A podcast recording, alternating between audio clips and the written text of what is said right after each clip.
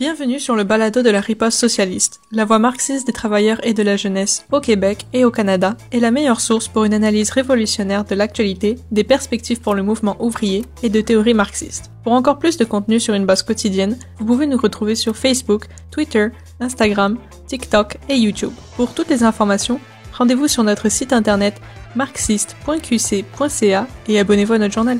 Il y a beaucoup d'historiens bourgeois qui croient que l'histoire est faite par les grands hommes et femmes, les rois et les reines, les hommes d'État et les politiciens. C'est à cette approche non scientifique que le marxisme s'oppose. Cependant, les marxistes ne nient pas le rôle des individus dans l'histoire. L'histoire est faite par les humains. Mais nous devons découvrir les relations dialectiques entre l'individu et les grandes forces qui régissent le mouvement de la société, et voir ce rôle dans son contexte historique. Une présentation par Julien Arsenault. Euh, le rôle de l'individu dans l'histoire, c'est une question philosophique vraiment importante pour nous en tant que militants révolutionnaires, mais pas juste, pas juste au niveau de la philosophie. Parce que qu'est-ce qu'on se fait dire aujourd'hui euh, en tant que révolutionnaire? On se fait dire, tu sais, le système, il est comme il est. Il n'y a rien qu'on peut faire pour le changer. L'exploitation a toujours existé. On peut pas contrôler les forces économiques qui, euh, qui dictent nos vies. Euh, puis le capitalisme, c'est un système qui veut que les jeunes et les travailleurs se sentent impuissants, qu'on sente qu'on peut pas renverser le système, puis qu'il n'y a rien qu'en tant qu'individu on peut faire pour le changer. C'est un système qui, qui, suscite l'apathie puis le désespoir. Euh, mais nous, les marxistes, on a une vision différente. On peut changer l'histoire, puis il y a un rôle pour les individus dans la lutte pour le socialisme. Mais la question, c'est quel rôle exactement les individus peuvent jouer? Euh, puis avant d'aborder directement la question, il faut quand même parler du, matérialisme historique en général. Parce qu'avant Marx, euh, l'histoire était, était, était, décrite comme étant l'histoire des, des, grands hommes et des grandes femmes. Euh, les historiens analysaient les, la pensée de tel ou tel homme d'État ou tel individu. Euh, leurs décisions, leur rôle particulier dans l'histoire. Puis tout était ramené à l'action consciente d'individus. Puis contrairement à cette approche-là, ben, au début du 19e siècle, les historiens français en particulier ont commencé à étudier les conditions économiques de telle ou telle société, puis de voir que l'histoire était soumise à certaines lois. Euh, puis c'était suite à la Révolution française. Euh, la Révolution française elle-même, c'était, euh, ça, ça, avait démontré que les événements historiques étaient certainement pas juste causés par quelques individus, qu'il y avait des forces beaucoup plus puissantes que juste des, des, grands, des grands hommes ou des grandes femmes. Puis pour citer un de ces historiens-là de, de, de l'école d'après la Révolution française, qui s'appelait Chateaubriand, la, la, citation est assez intéressante. Il dit L'historien, il faut que l'historien raconte les plus grandes atrocités sans indignation et parle des plus hautes vertus sans amour.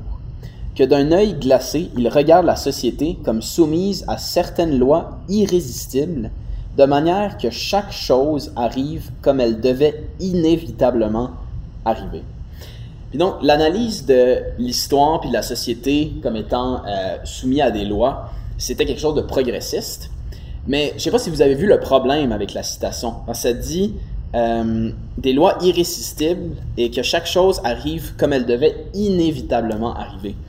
Mais le, problème ici, c'est que c'est, elle est où la place pour l'individu? C'est une perspective fataliste. Euh, ce qui est drôle, c'est que souvent il y a des gens qui vont accuser les marxistes d'être fatalistes. Puis oui, les marxistes, on, croit que l'histoire est soumise à des lois. Mais, mais quelle loi? Euh, c'est une proposition fondamentale euh, du marxisme, une proposition de base que, euh, que dans l'histoire, généralement parlant, en dernière analyse, le, le, le courant de l'histoire est déterminé par le développement des forces productives puis des, des, relations entre les hommes et les femmes dans le processus de production, c'est-à-dire les relations de, de classe.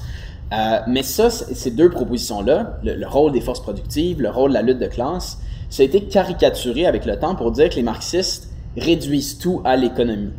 Je suis sûr que vous avez tous déjà entendu ça. Comme si tout dépendait automatiquement, directement des forces productives. Puis donc la, la, stagnation des forces productives, la lutte de classe euh, euh, prend, le dessus, un système est, renversé automatiquement. Puis dans, cette perspective-là, c'est un peu comme si les marxistes laissaient pas de place pour l'action des individus. Puis qu'on serait tout le temps constamment soumis à des forces économiques aveugles qui déterminent tout. Puis l'histoire, ce serait juste le clash impersonnel euh, des classes. Puis ça, c'est une caricature de ce qu'on défend.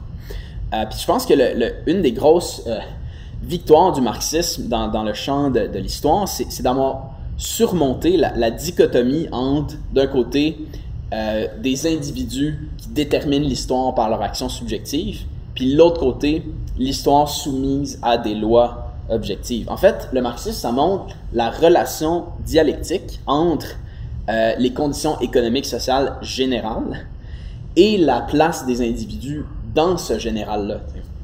On a réussi à réconcilier les deux. Puis, euh, puis j'espère montrer qu'il y a un rôle pour l'individu, pour les individus dans l'histoire. Maintenant, où, où est-ce qu'on peut commencer? On peut commencer par dire, comme j'ai dit, en dernière analyse, ben les développements économiques, la lutte des classes sont les forces motrices de l'histoire. Mais, mais c'est quoi, c'est l'histoire? Qui fait l'histoire? L'histoire est faite par des vrais individus, euh, des vrais êtres humains euh, vivants. J'ai une citation de, Marx Engels qui, qui exprime mieux que je pourrais le faire cette idée-là. Ils disent L'histoire ne fait rien. Elle ne possède pas de richesse énorme, elle ne livre pas de combat. C'est au contraire l'homme, l'homme réel et vivant, qui fait tout cela, possède tout cela et livre tous ses combats. Ce n'est pas, soyez-en certains, l'histoire, en guillemets, qui se sert de l'homme comme moyen pour réaliser ses fins à elle. Elle n'est que l'activité de l'homme qui poursuit ses fins à lui. Une autre citation de Engels qui est vraiment intéressante aussi, il dit ça dans une lettre personnelle à un autre camarade, il dit, et je cite, L'histoire se fait de telle façon que le résultat final se dégage toujours des conflits d'un grand nombre de volontés individuelles, dont chacune à son tour est faite telle qu'elle est par une foule de conditions particulières d'existence. Il y a donc là d'innombrables forces qui se contrecarrent mutuellement, un groupe infini de parallélogrammes de forces d'où ressort une résultante, l'événement historique. Fait qu'il explique que c'est des pleins de volontés individuelles qui clashent et qui forgent des conditions pour des événements quelconques. Fait si on commence avec l'idée des volontés individuelles, comme le dit Engels, euh, on a euh, individuellement une certaine liberté d'action dans la poursuite de nos, de nos buts dans la vie. Euh, on peut décider le matin, ah non, je vais rester me coucher ou je vais aller prendre une marche. C'est une décision, puis on peut la prendre. Je vais aller manger Je vais aller boire un café au Tim Hortons ou je vais aller au Starbucks. C'est, euh, je vais aller amener mon CV dans une usine, je vais aller amener mon CV dans un resto. C'est, des exemples un peu banals, mais, mais même des exemples banals comme ça, euh, démontre que notre liberté personnelle, euh, notre libre arbitre, voilà le mot que je cherchais, il est limité. Parce que quand tu es né dans une famille ouvrière, qui n'a pas une scène, euh, ben c'est sûr que tu vas être forcé de chercher une job. Tu vas devoir vendre ta force de travail pour un salaire. Puis oui, tu peux choisir entre Starbucks et Tim Hortons, mais qu'est-ce qui arrive si tu littéralement pas une scène? Là, tu n'as pas, de, de libre arbitre. faut que tu ailles à la banque alimentaire. Euh, fait que même dans des exemples un peu banals comme ça, on voit que où, on a une certaine liberté de prendre des décisions, ben on voit qu'on est, on est poussé à aller dans une direction ou dans une autre. Puis à, l'échelle plus large, ben on entre dans des relations économiques contre notre volonté. Puis, ça, on, le dit des fois, mais même les capitalistes sont sujets à des lois économiques qui ne contrôlent pas. Un, capitaliste individuel peut décider d'investir dans Tesla, dans, Facebook, dans Amazon ou peu importe. Euh, donc, des capitalistes individuels décident où est-ce qu'ils investissent, mais à travers les gestes individuels, il y a des lois qui émergent de ça. Il y a la surproduction, les crises, euh, les faillites, les conflits entre des monopoles, les courses pour des matières premières, tout ça. aucun capitaliste individuel voulait ça, mais ça arrive pareil. Parce qu'à travers les interactions supposément individuelles, il y a des lois qui émergent. Euh, et ces lois-là limitent sévèrement le, libre arbitre des individus. Puis pour, pour prendre un exemple clair, euh, il n'y a pas d'individu, il n'y a pas un politicien qui pourrait prendre le pouvoir puis ramener la France au féodalisme. Euh, je sais qu'Emmanuel Macron, il aimerait ça être roi, mais il peut pas ramener les relations économiques du 18e siècle. La plupart des Français nés en 1760 auraient été des paysans, puis ils l'ont pas choisi. La plupart des Français aujourd'hui seraient nés dans des familles ouvrières, puis on choisit pas ces relations économiques-là dans lesquelles on est. Puis ça, ça rappelle la, fameuse citation de Marx. Euh, je cite, les hommes font leur propre histoire, mais ils ne la font pas arbitrairement dans les conditions choisies par eux, mais dans des conditions directement données et héritées du passé. Dit la tradition de toutes les générations mortes pèse d'un poids très lourd sur le cerveau des vivants. Fait qu'il n'y a pas d'individu qui est assez puissant pour changer le cours de l'histoire de, juste de sa propre volonté. On est tous nés dans des conditions qu'on n'a pas choisies.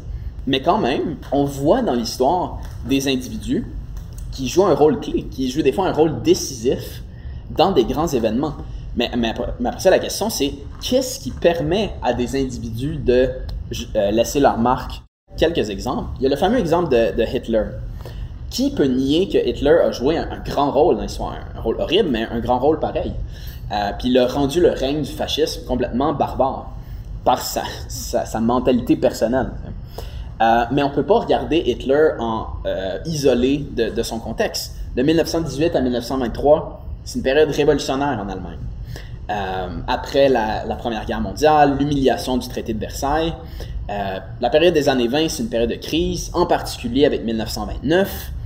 Euh, puis c'était toute une période de révolution et de contre-révolution en Allemagne. Puis malheureusement, ben, le, leadership de la classe ouvrière n'a pas été à la hauteur. Ça n'a pas permis de mener une révolution socialiste victorieuse. donc, dans cette période-là, en Allemagne, il y avait une grosse polarisation de la société vers la gauche, mais aussi vers la droite.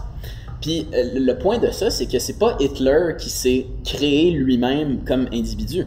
Puis il y a pas beaucoup de monde qui, sait euh, que Hitler a essayé un coup d'État en 1923, dix ans avant de prendre le pouvoir. Puis c'était c'est un, échec lamentable. Il a fini en prison parce que les conditions pour le fascisme n'étaient pas réunies à ce moment-là.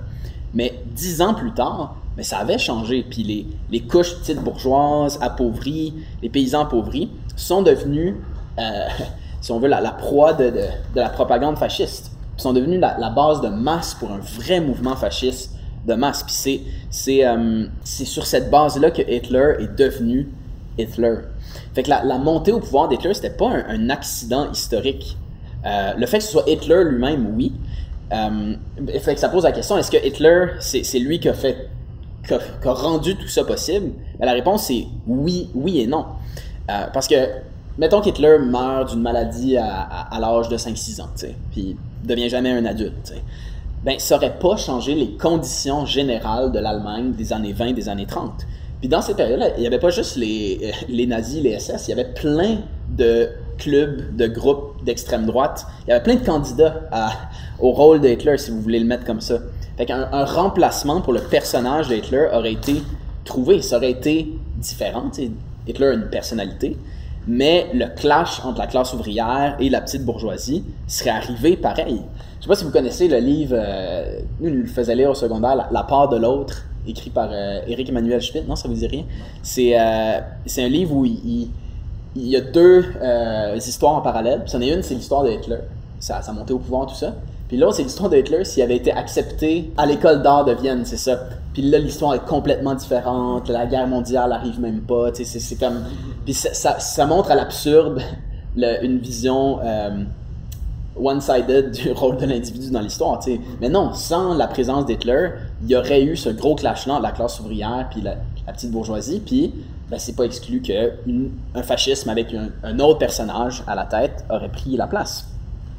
Puis donc, sur la question du rôle de l'individu dans l'histoire, euh, il y a un, petit livre exceptionnel qui a été écrit là-dessus par Plekhanov qui s'appelle Le rôle de l'individu dans l'histoire.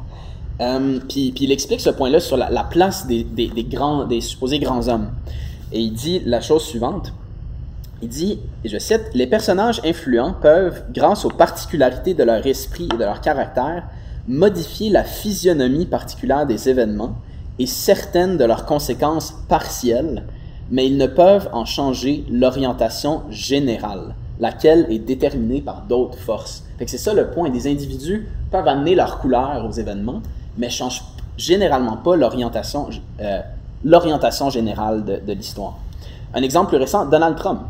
Euh, pourquoi c'est lui qui est devenu président des États-Unis en 2016? Un raciste, euh, incontrôlable, sexiste. comment on peut expliquer ça? Mais ça faisait longtemps qu'il y avait une crise aux États-Unis, que l'establishment avait complètement désindustrialisé le pays, il y avait des dettes en masse, la pauvreté, du racisme. Puis ça, ça s'est reflété dans une grosse polarisation aux États-Unis, euh, à gauche et à droite. Parce que euh, avec la montée de Trump, parallèle à ça, il y avait la montée de Bernie Sanders comme un socialiste démocratique euh, avoué. Et à droite, ça s'est coalisé autour de Trump. Puis Trump, en, tant que milliardaire, malgré qu'il était un milliardaire, apparaissait comme étant, euh, pas vraiment dans l'establishment, étant contre l'establishment. Lui, c'était comme un gros, un gros doigt du milieu à l'establishment, puis il a été élu en promettant de ramener les jobs, de Make America Great Again. Euh, mais Trump, en devenant président, a été mis dans une position où il pouvait laisser sa marque sur l'histoire. Puis euh, la classe dirigeante l'aimait pas parce qu'il était complètement imprévisible. Puis la présence de Trump dans la Maison Blanche, ça, ça a renforcé les groupes d'extrême droite, ça s'est exprimé dans l'émeute au Capitole en, janvier euh, de l'année passée. puis on peut dire généralement que les événements auraient été différents si Trump avait pas euh, gagné son élection en 2016. Mais encore une fois, on, peut se demander, mais qu'est-ce qui a permis à Trump de, faire l'histoire, en guillemets? Mais c'est la crise générale du capitalisme américain, la crise de la classe dirigeante qui est, pas capable de faire élire un politicien gars de l'allure. Euh, puis les, les gens trustent pas les politiciens de l'establishment. Donc c'est pas surprenant que dans le contexte général du déclin euh, du capitalisme américain, ben, un, clown comme Trump devienne le président. Tu, contrastes ça l'époque de la guerre civile, euh, la, guerre révolutionnaire d'indépendance américaine. Les politiciens avaient bien des défauts, mais c'était des, héros, des gens courageux. Tout ça, Trump, Biden, c'est ridicule. C'est à l'image du système. Euh, ce qu'on voit avec, euh, avec Trump aux États-Unis, c'est un processus général aussi. On l'a vu avec Bolsonaro au Brésil, la montée de Marine Le Pen en France, Duterte aux Philippines, c'est un clown lui aussi. Euh, mais ces figures-là, ils représentent quelque chose. Ils représentent l'effondrement du, libéralisme, euh, qui est aussi une conséquence de la crise du système capitaliste. C'est ce background-là qui permet à des clowns de même de prendre le pouvoir. C'est pas, c'est pas un hasard. puis mettons, si, on regarde Bernie Sanders, ça c'est un autre exemple intéressant du rôle de l'individu dans l'histoire. Euh, je l'ai dit, ça fait partie du même phénomène, la polarisation, euh, les, travailleurs, les jeunes qui cherchent à sortir du, statu quo. Euh, puis, Bernie, c'est un personnage intéressant parce que c'est pas comme s'il était nouveau. ça fait 40 ans qu'il est là, un politicien de carrière, cheveux blancs. ça, fait, ça fait des décennies qu'il est socialiste démocratique. Mais pourquoi c'est maintenant que Sanders devient populaire? C'est parce que il y avait un besoin social à remplir. Des millions de personnes qui cherchent une solution de rechange à gauche, des millions de personnes qui sont critiques du capitalisme. Ben Bernie Sanders exprimait ce processus-là. Euh, puis le point, c'est que ça serait. Euh, pas à être Bernie Sanders. C'est pas parce que c'était lui, mais lui, il exprimait quelque chose de, beaucoup plus profond. Mais là, une question qu'on peut se poser, c'est on coupe Bernie Sanders, Donald Trump de l'équation. Eux aussi, il arrivait quelque chose. Ils ont décidé de pas aller en politique quand il y avait 20 ans. Euh, qu'est-ce qui arrive? Ben, le processus général aux États-Unis, il est le même. Euh, la polarisation augmente, puis ça, aurait été reflété dans d'autres individus. Euh, donc, dans un sens, le fait que c'est Bernie puis Trump, c'est un accident au sens historique. Ça aurait pu arriver, ça aurait pu ne pas arriver, mais c'est un accident qui exprime la nécessité d'un mouvement de masse socialiste, euh, puis une polarisation euh, à droite. Puis ça, ça, rappelle une citation de, je crois, de Engels, que je vais paraphraser, euh, Engels ou Marx, qui dit les, les, les, les hommes font leur histoire, mais pas selon un plan décidé à l'avance.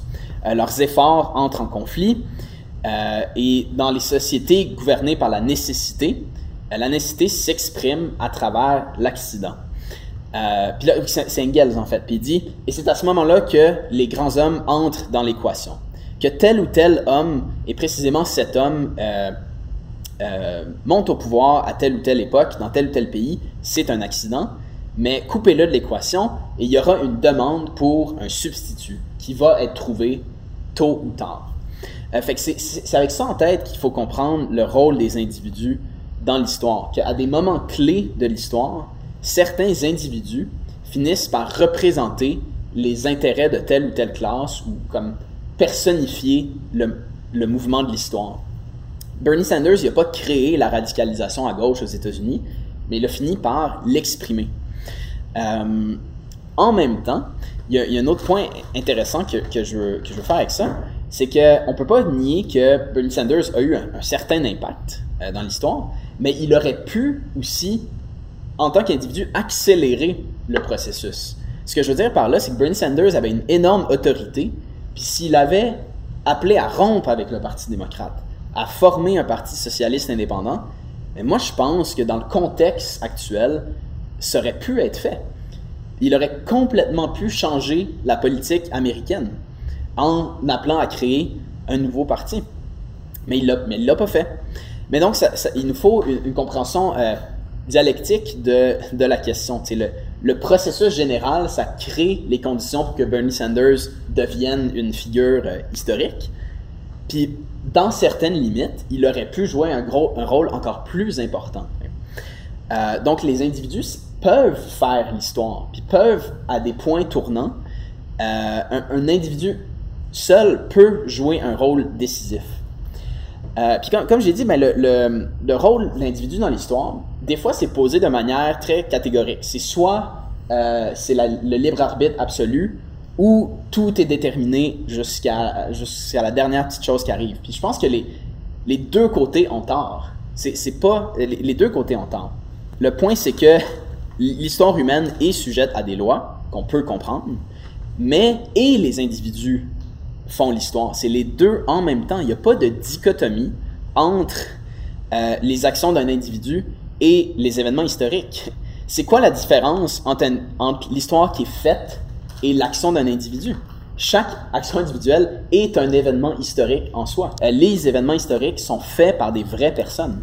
Tous les événements historiques sont le résultat de l'action de plein plein de gens. Euh, puis dans, le livre de Plekhanov, il, cite Bismarck, l'homme qui a mené l'unification allemande dans les années 1870. Euh, euh, puis il avait une citation, je pense que Bismarck, lui, il se, croyait juste porté par les événements, qu'il n'avait pas de rôle à jouer c'était pas tout à fait vrai. Mais donc, ça, ça m'amène à, la question de la lutte pour le socialisme, en fait. Parce que, tu sais, on entend souvent ça, tu sais, euh, des gens qui disent Ah ouais, mais. Ah, tu sais, Marx pensait que le, communisme, c'était inévitable.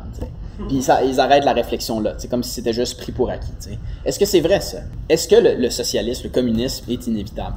Je pense que ce qu'on peut dire, c'est que le capitalisme a massivement développé les forces productives, rend possible pour la première fois dans l'histoire humaine la création d'une société de superabondance où les, besoins de tout le monde sont satisfaits, le capitalisme a créé la classe ouvrière qui peut, une classe qui peut enfin renverser le système capitaliste puis construire une société socialiste. Donc l'histoire va dans cette direction-là. Euh, puis toutes les conditions objectives pour le socialisme existent. Mais l'histoire, c'est pas un processus automatique. La lutte pour renverser le capitalisme, ben, elle est menée par des vrais êtres humains avec leurs idées, avec leur créativité, avec leur expérience, avec leurs limites, puis avec leurs erreurs. Euh, puis dans, dans, dans, dans, la lutte pour la révolution socialiste, ben, il y, a une différence vraiment importante avec les révolutions passées. Les révolutions du passé, c'était mettre une nouvelle minorité au pouvoir, tasser une minorité, puis en mettre une autre. C'est même la Révolution française, qui est un mouvement de masse, de paysans, de petits bourgeois des villes, un, mouvement de masse, mais qui a préparé le terrain pour la domination de la classe capitaliste. Puis oui, des individus ont joué un grand rôle dans la Révolution française, avais des organisations, des partis, mais dans un certain sens, le capitalisme a surgi automatiquement du développement des forces productives dans cette période-là. Ce que je veux dire, c'est qu'il n'y avait pas besoin d'un plan conscient pour euh, amener le capitalisme. Puis dans, un sens, le capitalisme fonctionne, entre gros guillemets, sans contrôle conscient de la société, sans, sans plan. Mais le socialisme, c'est différent. On parle de, pour la première fois, l'écrasante majorité de la société qui prend le pouvoir, qui prend le contrôle de la société. Puis ça, ça peut juste être fait par un mouvement conscient de la classe ouvrière, conscient de son programme, de des idées, puis un groupe qui défend ces idées-là. Euh, puis, je pense que dans cette perspective-là, ben, le rôle des individus est, bien plus important que jamais avant dans l'histoire. Puis ce que, ce que je veux dire par là, euh, je peux le montrer en regardant le, fameux exemple de la Révolution russe, euh, qu'on étudie pour beaucoup de raisons, mais il y a aussi beaucoup de leçons pour le rôle de l'individu dans l'histoire. Puis bon, la Révolution russe, on a février 1917, les travailleurs qui renversent le tsar et la monarchie. Ce qui sort de ça, c'est le gouvernement provisoire d'un côté, bourgeois, et de l'autre, les conseils ouvriers, les soviets, qui commençaient à prendre le contrôle de la société. dans les soviets, ben, les, réformistes de l'époque, les, socialistes révolutionnaires, les mencheviks, étaient la majorité, disaient Ah non, c'est trop tôt pour que la classe ouvrière prenne le pouvoir, faut soutenir le gouvernement provisoire bourgeois. Mais on le sait, à travers les mois, euh, les mencheviks et compagnie se sont discrédités, les bolcheviks ont, réussi à, gagner l'appui des travailleurs et, à mener la lutte pour que les soviets prennent le pouvoir. Mais il y a un point important ici, c'est c'est ça, pendant huit mois, en 1917, les soviets existent à côté du gouvernement provisoire, mais les soviets et la classe ouvrière pouvaient pouvaient pas juste prendre le pouvoir tout seuls. Euh, dans ce cas-ci aussi, l'histoire devait être faite consciemment par des individus conscients de ce qu'ils font. C'est là où on voit le parti bolchevique qui intervient, le parti mené par, Lénine, qui avait été bâti des années à l'avance pour jouer un rôle dirigeant dans la révolution, puis qui a consciemment mené les soviets à prendre le pouvoir en octobre 1917, qui a organisé l'insurrection, puis, euh, puis qui a changé le cours de l'histoire. Mais là, on peut regarder, euh, prendre la loupe un peu, puis regarder comment ça s'est passé. Le parti bolchevique lui-même, en 1917, au début de l'année, la plupart des leaders bolcheviques pensaient pas que la classe ouvrière devrait prendre le pouvoir. Puis ça a pris que Lénine lui-même revienne en Russie en avril pour faire changer la position du parti. Donc, il rejetait complètement l'idée qu'il fallait soutenir le gouvernement provisoire, puis il a réussi à, comme, orienter le parti vers la perspective, OK, la classe ouvrière, alliée avec les paysans pauvres, peut prendre le pouvoir et commencer la révolution socialiste internationale. Puis en avril 1917, c'est fascinant, Lénine était le seul leader bolchevique qui défendait cette, cette idée-là. Trotsky était, était pas encore arrivé, mais par son immense autorité personnelle, puis par le fait que ses idées correspondaient avec l'expérience des, des, euh, des, bolcheviks de la base, euh, ça correspondait à la nécessité historique de la révolution. Mais Lénine a réussi à convaincre le parti au congrès d'avril de changer sa position, là, de changer sa position. C'est incroyable qu'un seul individu ait réussi à faire ça. Puis on peut se poser la question, mais qu'est-ce qui serait arrivé si Lénine, pour une raison ou une autre, n'avait pas été en Russie en avril? Ben, dans une révolution, le temps, c'est un facteur, euh, c'est pas juste un facteur secondaire. les travailleurs, ça peut pas rester mobilisés euh, pendant des années. à un moment donné, le monde s'essouffle, le monde se tanne, puis retourne chez eux. Puis à un certain point, c'est soit la révolution gagne, ou il y a la démoralisation qui, euh, qui fait son chemin. Fait que si Lénine n'avait pas si Lénine n'était pas intervenu en 1917, les chances sont bonnes que le leadership bolchevique n'aurait pas réalisé à temps la nécessité de prendre le pouvoir. Puis là, je, je veux citer Trotsky sur cette question-là. C'est lié au rôle de l'individu dans l'histoire. Il dit, euh, c'est dans son livre L'histoire de la révolution russe, il dit Lénine ne fut pas le démiurge du processus révolutionnaire. Il s'inséra seulement dans la chaîne des forces historiques objectives. Mais dans cette chaîne, il fut un grand anneau. La dictature du prolétariat découlait de toute la situation. Mais encore fallait-il l'ériger. On ne pouvait pas l'instaurer sans un parti. Or, le parti pouvait accomplir sa mission qu'après l'avoir comprise. Pour cela, justement, Lénine était indispensable. C'est ça la relation entre un individu et des grands événements historiques. Mais Lénine lui-même, il sortait pas de nulle part. Dans un sens, Lénine n'est pas né Lénine. On pourrait dire que Lénine était lui-même un produit de l'histoire, un produit de l'histoire russe, de l'histoire révolutionnaire, de l'histoire héroïque du 19e siècle, la lutte des, terroristes de gauche contre le tsarisme, euh, la naissance du mouvement marxiste russe, Lénine est un produit de ça. Puis, le, parti bolchevique lui-même ben, était issu du travail de, dizaines de dizaines de militants qui avaient patiemment bâti le parti pendant, pendant des années. Puis sans le parti, ça c'est l'autre point, ben Lénine, il aurait rien pu faire. Ça prenait une organisation pour euh, défendre ses idées. Mais inversement, l'autorité de Lénine dans son parti venait du fait que lui-même l'avait bâti pendant 20-25 ans. Et on peut dire que ben, les bolcheviks étaient, eux, le produit de 70 ans d'histoire du mouvement marxiste. Tout ça, tout ça se tient.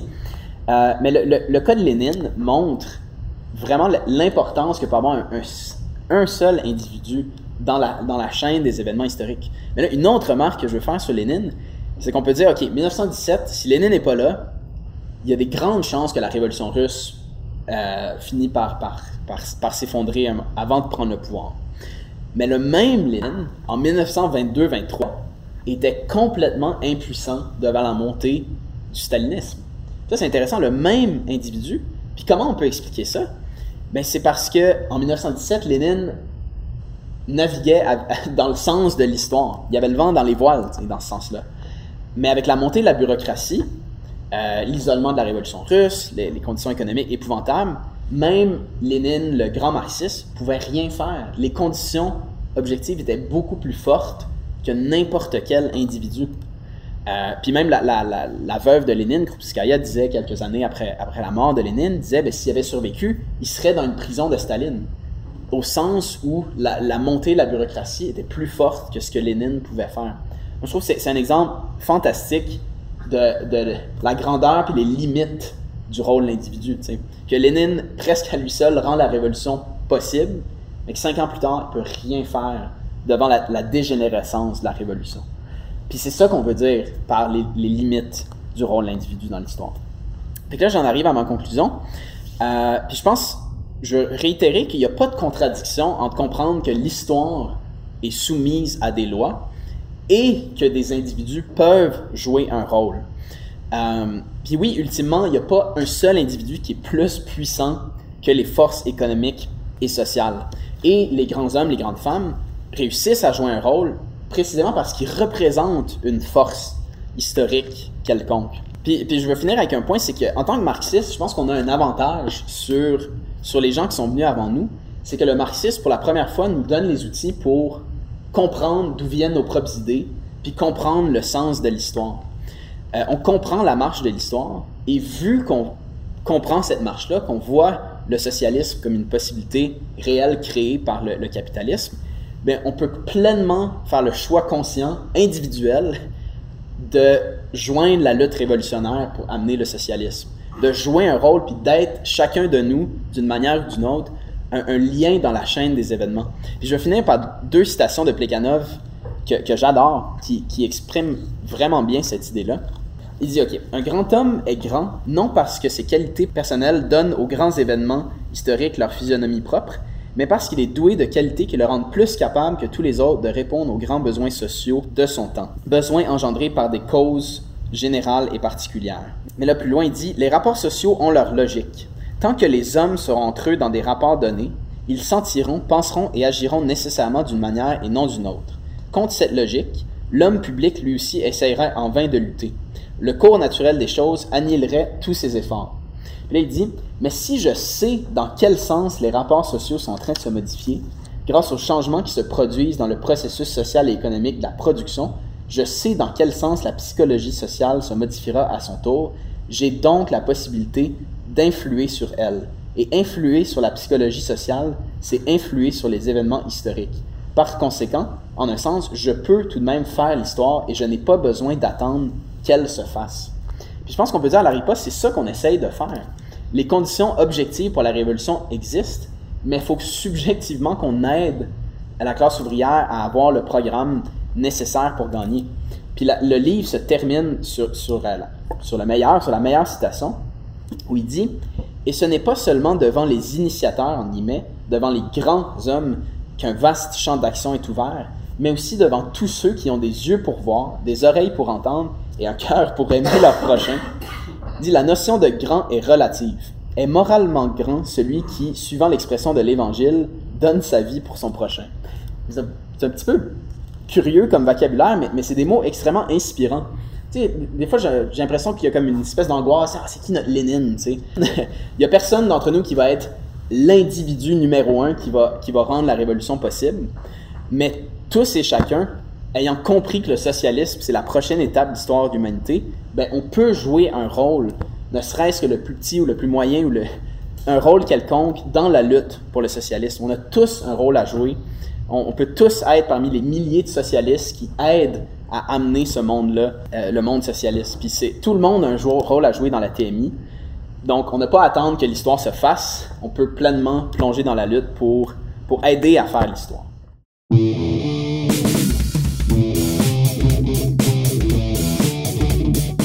Merci d'avoir syntonisé notre balado. On espère que vous avez aimé cet épisode.